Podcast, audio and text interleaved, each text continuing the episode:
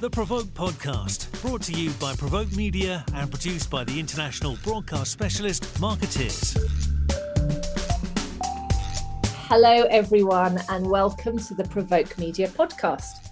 I'm Maja Pawinska Sims, the EMEA editor of Provoke, and I'm joined today by the very lovely John Brown, founder of activism agency Don't Cry Wolf, one of the first B Corp PR agencies in the UK and one of the most knowledgeable, passionate, and articulate people in the PR industry when it comes to the climate crisis and all things environment and purpose. JB, welcome.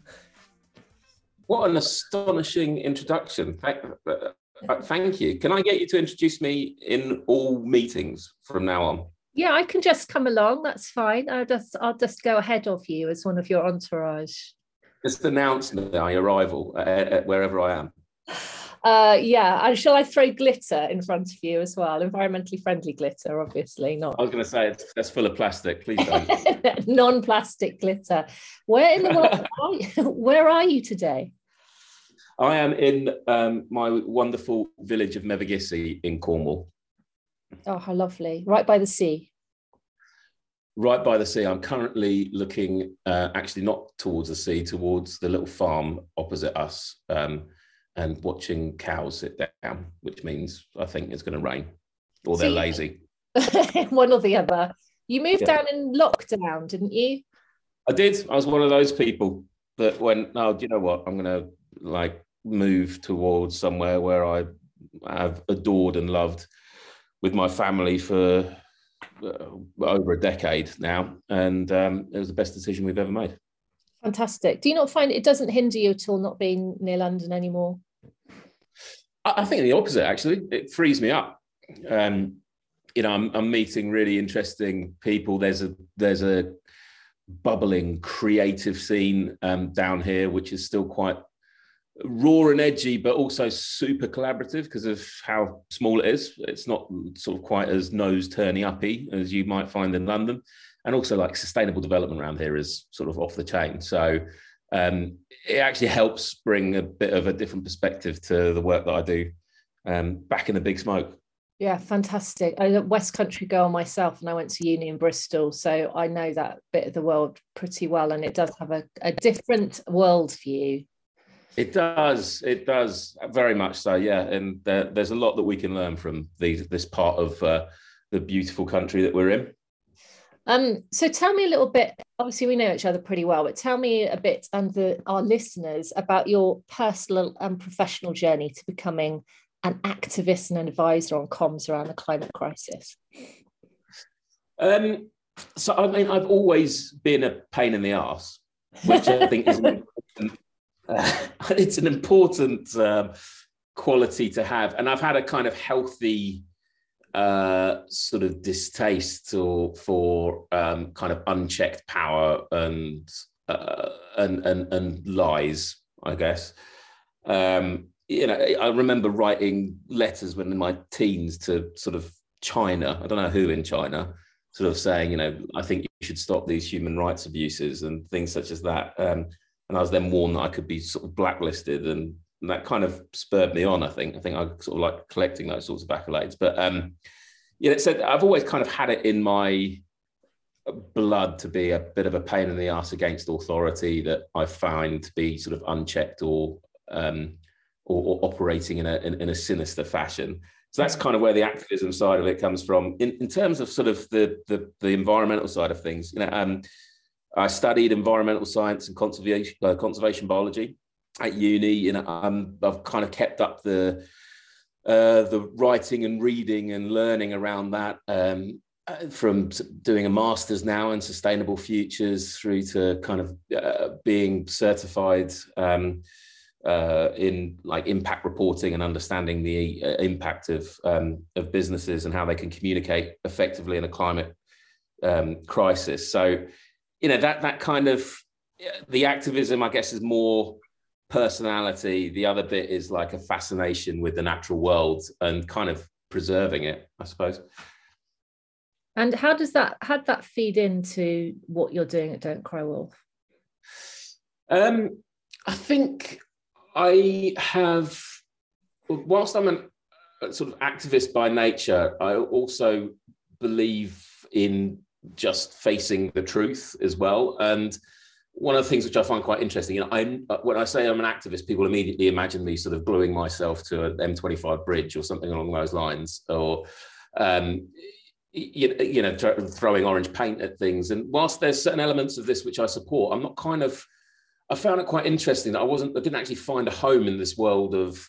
Um, I know, XR, for example, um, because I fundamentally be, believe that business can be and should be a real force for good and for change. And in the wake of devastatingly incompetent governments, mm. never more has it been important for an, for organisations to step up.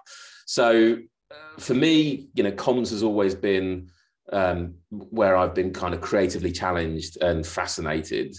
Um, and, and, and, and on that sort of uh, the commercial side of things, working with organizations to actually help them tell a different story, perhaps address certain issues in society, perhaps even provide either a solution or a bridge towards a better future is kind of the great experiment which I'm sort of undertaking with Don't Cry Wolf, which is, you know, can we do really strong creative work whilst also having, uh, you know, a, a positive impact um, and helping businesses kind of navigate towards a more sort of regenerative economy. Fantastic stuff. I know you work with some really amazing clients who who who love working with you precisely because you do uh, you don't just believe you actually know your stuff. I hadn't realized you had quite so many qualifications, I must admit, in that area. So um, it's good to know it's not all bluster, JB.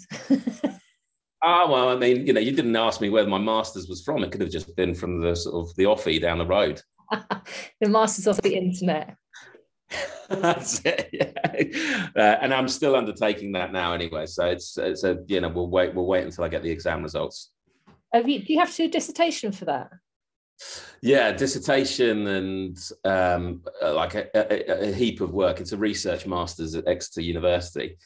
Um, so it's pretty intense. It's pretty full on. Um, but I kind of wanted something. You know, I've done various different kind of courses and sustainable development certifications, but um, I wanted something a little bit punchy.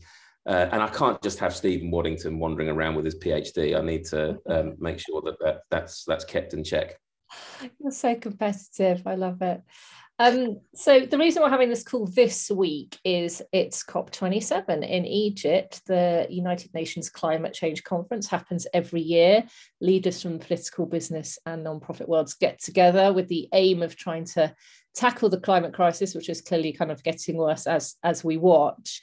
Um, my first question for you on this is: What are these COP events actually for every year, and are they making a difference?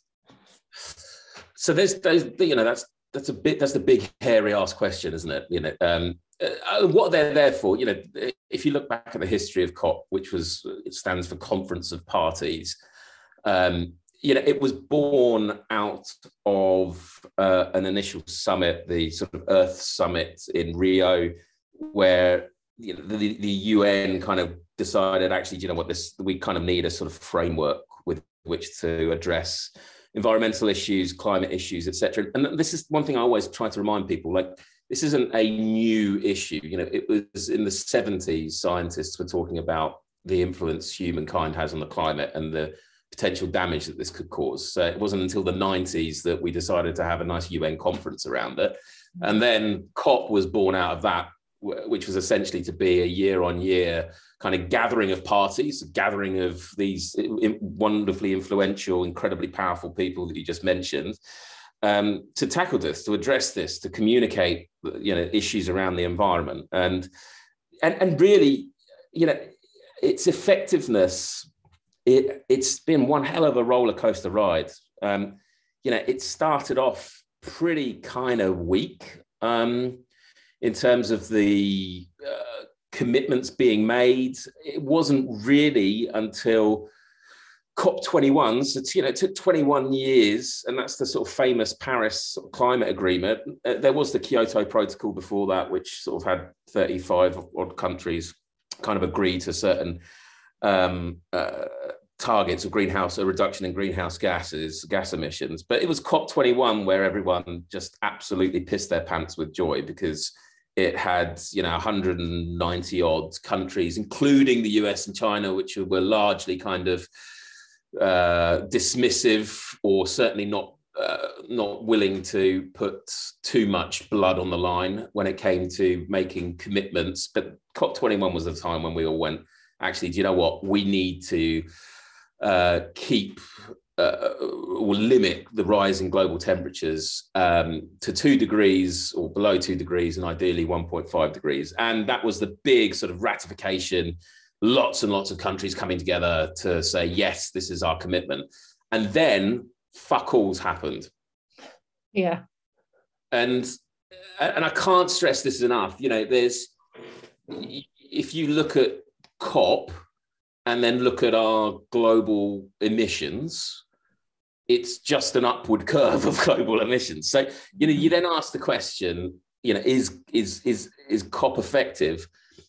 I guess, you know, without it, it could be a shitload worse um, is it effective in reaching the or sort of even remotely coming close to uh, hitting the targets that we have all kind of jumped up and down with joy that, that, that we're making these commitments? No, it's been absolutely not. And you know, COP26 in Glasgow um, was very clear that we needed to renew and refresh our commitments if we stood even a remotest chance of being under uh, two degrees of warming. And so far, out of all of the people that said yes, or all the countries that said yes, you know, we need to kind of come back with new proposals, I think it's around 23 that actually have mm. for COP27. So, you know, it's it, without it, would we be worse off? Probably, possibly. With it, are we making the necessary changes to address a climate crisis of epic proportions? Um, probably not. We're certainly not being honest to the commitments that we've been making. It's really interesting, isn't it? It's it's a it feels to me like it's a very useful awareness raising exercise, but like all the all the worst PR award entries, it kind of peters out when it comes to actual results and actual I. Yeah. yeah. yeah. Have you been? Did you go to Glasgow last year? I sort of hung around the fringes of it, sort of wafted about like a bad fart. what's the what's the experience like? The fringe is always better than the than the you know main action anyway, isn't it? Yeah, I mean it's it's hard not to be sucked into the bubble, right? And it's like you know people making big commitments and talking a really strong game. Um, I think what was interesting last year is the discussion around actually we need to sort of build up some resilience for what's coming which is a marked difference in the conversation. So previously it was all right like you know well for a lot of the time it's about how can we avoid how can we lower how can we cool the earth how can we reduce our emissions. Actually we're now starting to talk about how do we build up resilience and how do we uh, adapt to what is coming down the line mm-hmm. which is a different you know, that's a different chat altogether, and it's an important one. You know, my, I'm gonna, you know, and I don't want to sort of be one of these people that kind of upsets everyone listening to this, but we've got to stop talking about 1.5 degrees because we have no fucking hope in hell of hitting that. Yeah. Um, you know, we need to, you know, the, the, I hope COP27 is going to be the time when we admit the fact that, you know, we're not going to hit 1.5 degrees. We're probably going to go over two, and we need to work out a way in which we're going to handle that because that that has uh, impact on millions of people's lives and way of life, and we need to work out how we're going to get through that. Do you think we've had the blinkers on for too long, and the messages have been, you know, almost too much and for too long in the direction of avoidance rather than preparation? Um, yeah, and I think yes, I do actually. I think there's been a I think there's the commitments of this nature and this bloke on this big global nature generates apathy, in my opinion. So we sit back and we think, well, COP21 solved it. You know, we we made these commitments, um, forgetting that actually, like, you need the action alongside it. Um, and I think we've kind of we've talked a really strong game about 1.5 degrees. And then we've talked an even stronger game. To reach that, we need to be net zero by 2050. Um, without really kind of going, well, actually, that's probably impossible mm. at this stage. Um, I mean, it's certainly impossible with the complete fuckery that's taking place on a sort of geopolitical perspective um, and the sort of kind of this some desperate need to actually um, uh, increase our kind of capacity in fossil fuels. You know, that's like it, it really is an impossibility, and we need to have that honest conversation now. Um, and whilst I greatly admire, and I do think that there's the right message around um, the uh, typical activist groups that you're now seeing, sort of the No Stop Oil and uh, sorry, No Stop, Just Stop Oil uh, groups, um, and and you know they're, they're ultimately right. If we had stand a hope in even kind of coming close, we need to stop. It's just from a reality perspective that is so you know we're more likely to reduce our emissions because of a meteor hitting our Earth. I think do you well that's you know that's an interesting alternative scenario um do you, I, I, sorry i was just going to add and, and, and apologies to interrupt you um, which um, i'm sorry Carry on, anyways one of the things that i do think that we have um, messed up on as communicators is that we spend an awful lot of time and i've just kind of fallen into this trap just now painting an exceptionally grim picture of what will happen if we don't do this mm um, rather than actually presenting the wealth of opportunity that we would present all of us if we did do some positive action, if we did bring about a more regenerative economy. And that goes from, and, and it, it, it, I can't stress enough how many elements of society it touches from a more inclusive um, approach through to more jobs, through to better security, better healthcare because less pollutants in the atmosphere. You know, you, you, you, you there will be an, an, intrinsic difference, especially in inner cities, to air quality and things such as that, which kills millions of people, um, you know, every year. We focused enormously on all of the catastrophe that is coming our way if we don't hit these targets, and not painted a strong, clear, and more evidence-based image of what the future looks like if we do do some positive change. And this is positive change that will genuinely impact across different socioeconomic bandings. And we've done a shit job of communicating that. And whether that's, you know, Greta Thunberg um, through to the, the, the, the climate activist movement, what they have not done is to unify people behind the positive uh, results of a regenerative, fairer, greener economy, and mm. instead try to scare the shit out of us as to what would happen if we don't hit things. Yeah, fear is a surprisingly bad way of getting people to change their behavior, isn't it? I mean, it didn't work with the cigarette advertising. Um, I it just doesn't it doesn't work. It's too much. I think it's just as human beings, it's too much to to deal with sometimes, isn't it? That big kind of the world's on fire piece. It's easier to just sort of get on with your day to day life and not engage with it at all it's conceptual, right? And that, and this is the problem. If you're able to, if, if you're saying to someone, "Well, project yourself into the future for a sort of, you know, 2100 is when we're expecting to heat, hit over sort of 2.5 degrees now," and you know, this is the all of these, you know, incredible sort of stats that that that you're that you're going to go and that you're going to see. You know, I don't know, 20 percent of uh, insects are going to have their um, uh, their, their geography, the, the, the, amount of land that they can roam in reduced by 50%. And that has enormous, enormous impact on you know, pollination, for example. Yeah. How the how the hell am I going to get my head around that if I'm struggling to earn 20 quid in a day? Yeah. Now, if you say to someone, wouldn't you like an extra fiver in your pocket? Uh, if we were to able, if we were able to move to a more regenerative economy, perhaps with, let's say, clean tech as part of uh, green tech as part and parcel of that economy, and you're able to work at a higher, more highly skilled job, retrained, and producing something that is going to be of benefit to the family, but also of benefit to the wider world as well. Wouldn't you like an f- extra fiver in your pocket? Here's a way in which we can get there. Mm. You suddenly switch the narrative to being much more present um, because someone can relate to having a fiver in their pocket, extra fiver in their pocket today and you give something that is actually meaningful on a personal level to them. I, I, I love bees. I can't relate to them on a personal level, but and, and, but you know I can relate to someone on a personal human level who's yeah. struggling to make ends meet.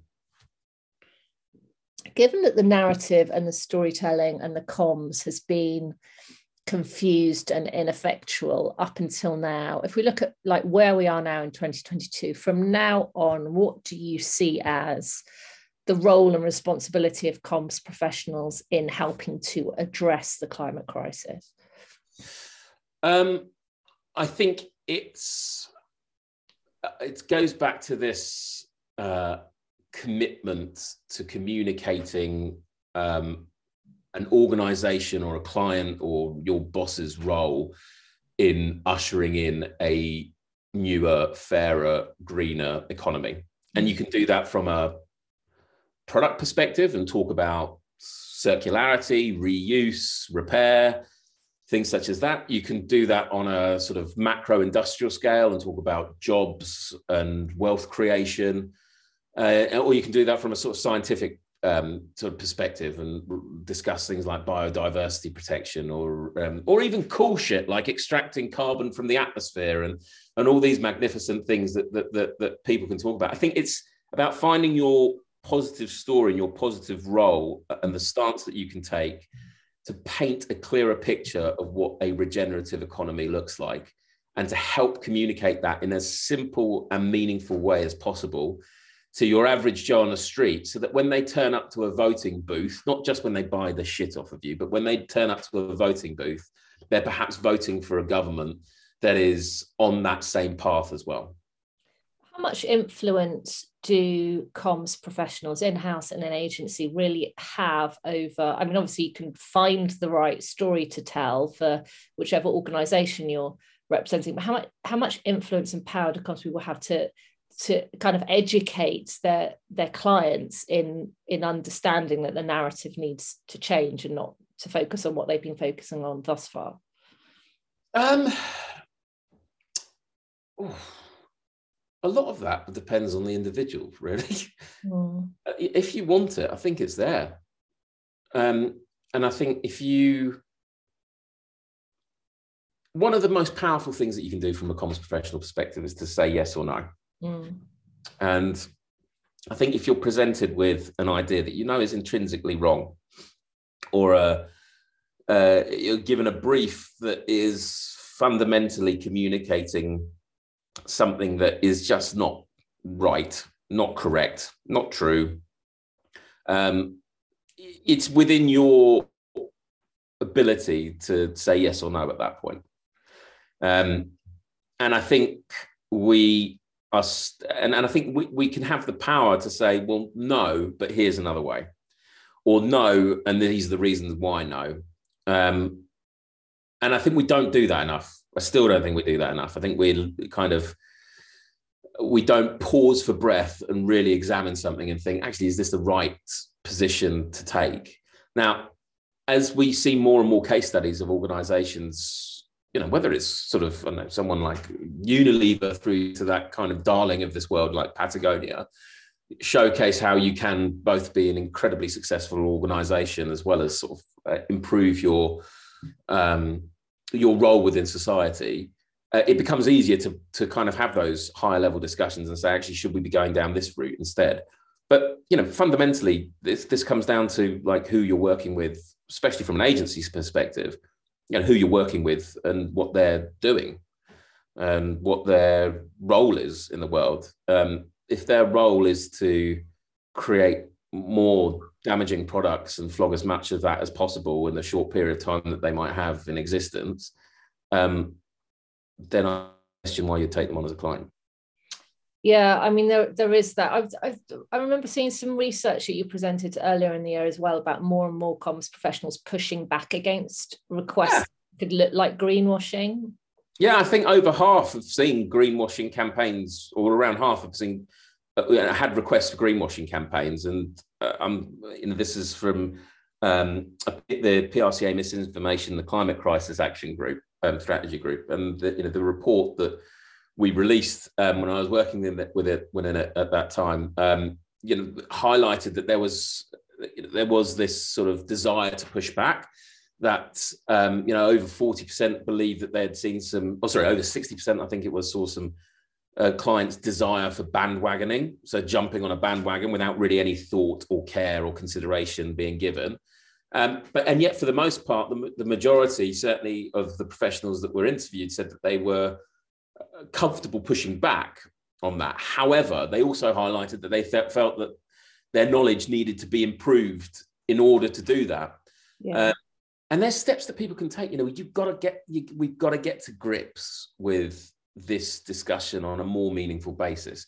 You know, there is carbon literacy training that you can do for a hundred quid um, that at least gives you a foundational understanding of what we're actually talking about. In fact, the PRCA has a magnificent um, uh, uh, training course that we worked on when um, in the misinformation group, where it, we're, we're, partnering with the Royal Meteorological Society to give foundational sort of knowledge on the climate on, on the climate crisis from a sort of scientific perspective.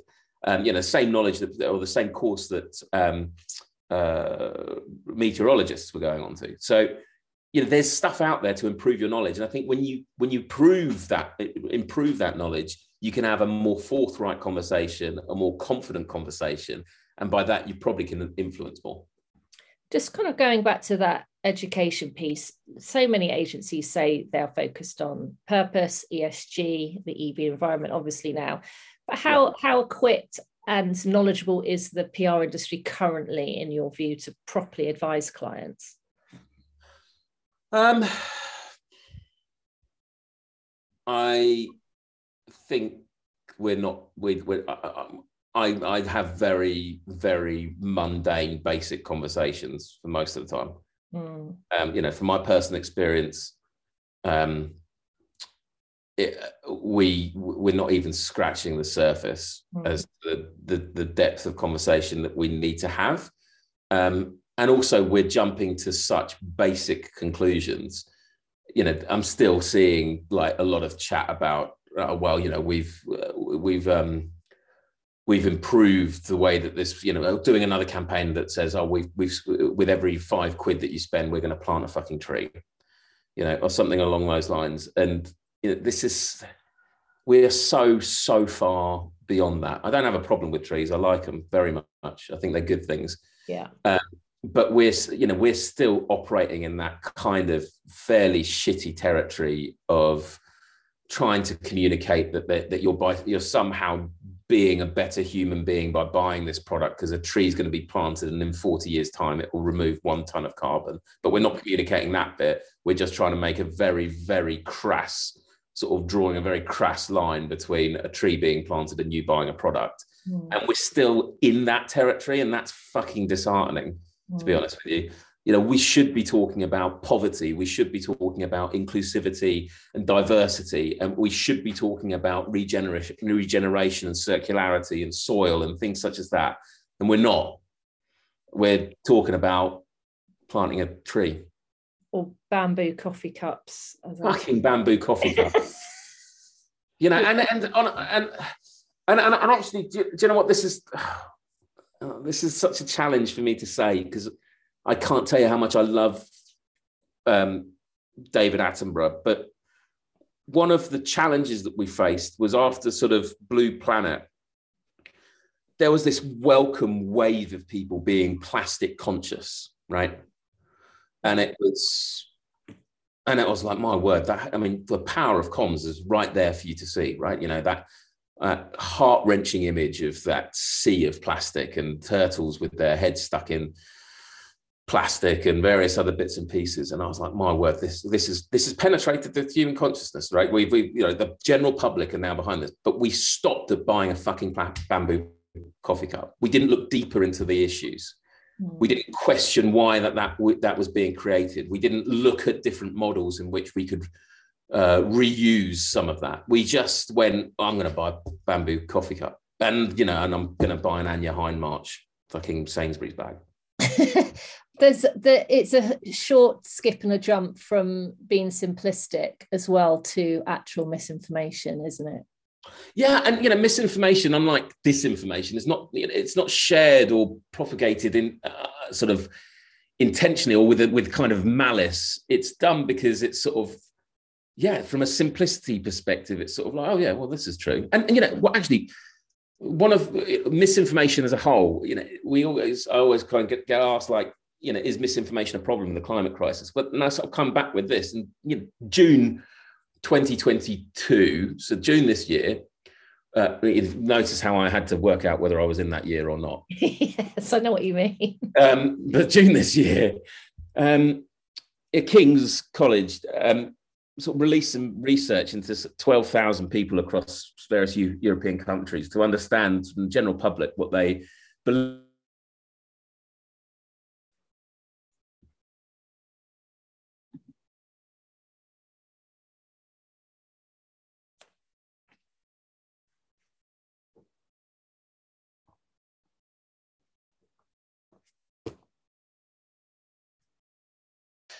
Human influenced. Um, hang on, hang on a second. I lost you like one minute ago. Your sound dipped out. Oh, am I back? You're back. You're back now. Can you go back to the the King's College thing? In yeah, yeah, yeah. So, so June June this year, King's College uh, released some research, um, which sort of uh, highlighted something quite interesting. And this is this is where misinformation is, and it's around the it's a sort of consensus um, or people's per, uh, perception as to what the scientific consensus is that um, human caused climate change is happening. Now, the actual number is 99.2% consensus. So, from an analysis of scientific literature, there's a 99.2% consensus that you know human caused climate change is happening right now.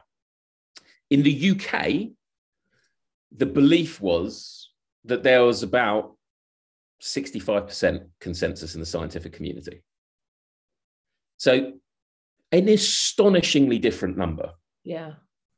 And this is about consensus in the scientific community around whether it's even happening, right?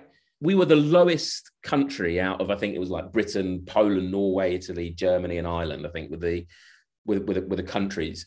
And we, you know, we were the lowest scoring average estimate 65% uh, uh, was the was the agree, was the average estimate in terms of scientific consensus. This is, I mean, that is you know misinformation personified, right? It, you know that there is even a sort of we haven't even solved the issue as to whether there's scientific consensus that this is even happening. Yeah, that and is that, concerning.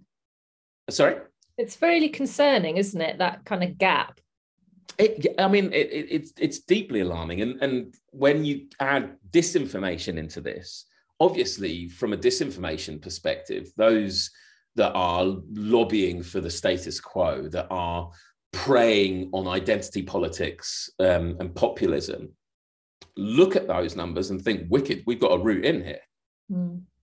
um, and that's where you get the the really sort of um, sinister communications emerge. And, you know, um, I have a deep, profound hatred of uh, comms campaigns that focus on an individual's um, carbon emissions, right? It really pisses me off. You know, um, the, the, the idea that a something like a BP can suggest to you, Maja, that actually you should focus on your carbon emissions. Um, you know, here's 10 friendly tips to reduce your carbon footprint is should be shocking to everyone that there's that sort of comms taking place. That huge organizations are suggesting to you as an individual, why don't you reduce your carbon footprint? Now, I'm not suggesting that people shouldn't look at how they live their lives, but your carbon footprint is 0.0 to the power of eight, so eight more zeros, 3% of global carbon emissions. A fossil fuel company, you're, at, you're the average energy industry, is about a third. Mm. So, you know, pr- putting that on our shoulders during a cost of living crisis during a crisis around education, healthcare, whatever it might be. And then also saying, but wouldn't it be nice if you just spent an extra 50p so you could buy, I don't know, a more environmentally sound washing up liquid is fucking insane. And it's about, you know, people, they say, well, you know, consumers should, or consumers, I hate that, I'm starting to hate that word as well, like citizens should vote with their pound. No, citizens should vote with their vote. And do you know what? I um, would I think we would see a markedly different world if we saw less people invest in bamboo coffee cups and more people tick the right box in a voting booth. What do you think of PR agencies who work for big oil? Um, I think the ones that transparently say that they do, and you know, are quite happy to take the cash and crack on. Um, I mean, I've got to have an enemy. Um, what I find appalling are uh, agencies that talk about their impact reports and their ESG standards and their new group for um, looking at diversity and equality, and then take on briefs from fossil fuel companies um, or for improving the reputation of Saudi Arabia. So, like, I don't give a, I don't care if you are a big agency or an agency going, do you know what? We work in the energy industry. We work with fossil fuel companies. This is our approach. Take it or leave it. But this is this is the way that we're going. What I have a problem with is Edelman sticking some shit out there to talk about their uh, their ESG practices, setting up a diversity group, and then going and shaking the hands of Saudi Arabia and various different fossil fuel organizations. That I have a problem with. Yeah, it's a big contentious issue at the moment. There's there's a lot more calling out these days, though, isn't there? There is, but I mean, uh, you know, at the end of the day, they're probably sat there going, you know, looking at Twitter and counting their cash. So, you know, I guess like for every tweet I send, um, making a stink about it, um, they're probably buying a Rolex. Uh, well, maybe Rolex will come to all of us, JB, if we are good citizens in the world and and uh, and do good work in this area. We can. There we go. That's the message. Rolex, I'm here for you. Um, um, if you want me dripping in gold watches whilst fighting the climate crisis, um, then you know, I'm. Uh, who am I to deny? That sounds like a whole whole new Marvel superhero right there.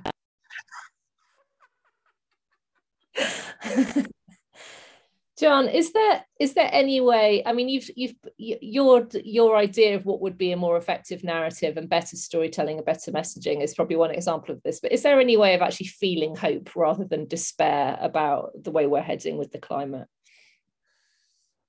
Um, this is a long dramatic pause. Um, I think we can feel hopeful in some of the recent political polling that we're seeing. Mm. I'm acutely aware that you know the we're talking at the point in which midterms haven't even been kind of counted in um, in the US.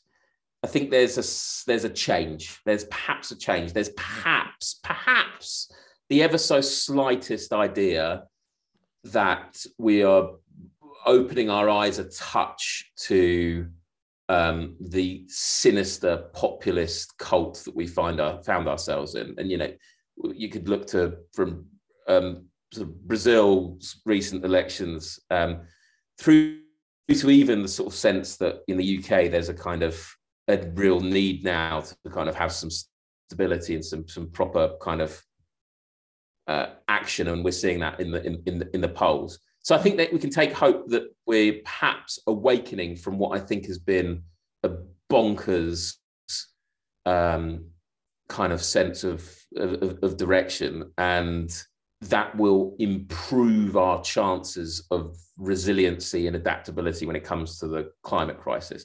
I think anyone who's clinging on to 1.5 degrees is going to be sorely disappointed. Yeah. And we need to come to terms with that. Um, and, and, we need to come to terms with that really fucking quickly um, to, to, to it so that we can start putting some cash and some effort behind um, getting through it and adapting to it. Uh, but I, I'm hoping, I am hoping that with new waves of generations coming into voting age, entering the workplace, who are more, far more acutely aware of the realism, real, real threats facing us, yeah, um, that we'll start to see that sort of change. Well, I hope you're right. I think you're probably right um, on that. We shall see. I'm I, your closing thoughts, JB. What have you learned about yourself personally and professionally over the past couple of years since the pandemic began? If you want to link it back to climate, then great. If not, just tell me what you've learned. Um, what have I learned? I have learned that even my resilience has a threshold and a kind of a limit. And actually, um, you know, we, we have I've always been fairly cynical and dismissive of of stuff that I've seen out there, you know, on the social media side of things. And even I needed a break from it all, in all honesty. And I think unplugging and spending a bit of time reading stuff that is not in 140 characters um, and far more researched and nuanced and interesting has been has had a profound impact on me, which is kind of part of the reason why I decided to enroll in masters and and go back into academia is because you, you realize that it's that, that, that there is really good quality work being done and, and investigating that has, has been a breath of fresh air. Um, and that also, above all else, thinking like a human being and nurturing that empathetic side, um, whether it's in a campaign or in the way you're leading your business or just in the way that you're You've going been about listening your to the day-to-day Provoke kind of podcast, life brought to you actually by Provoke you Media space. and produced And, by the international you know, broadcast have specialist nurturing that Markettiers. empathy is, is more critical now than ever before. Yeah, your true words, JB, as always. I, it's been lovely talking to you. It always is. I really admire your uh, eloquence and sweary eloquence. Um, your frustration and, and passion and deep, deep knowledge of this. And I, I, I, I urge you to carry on being a massive hairy pain in the arse. I know of no other route to my life. Thank you very much, John Brown. Thank you so much.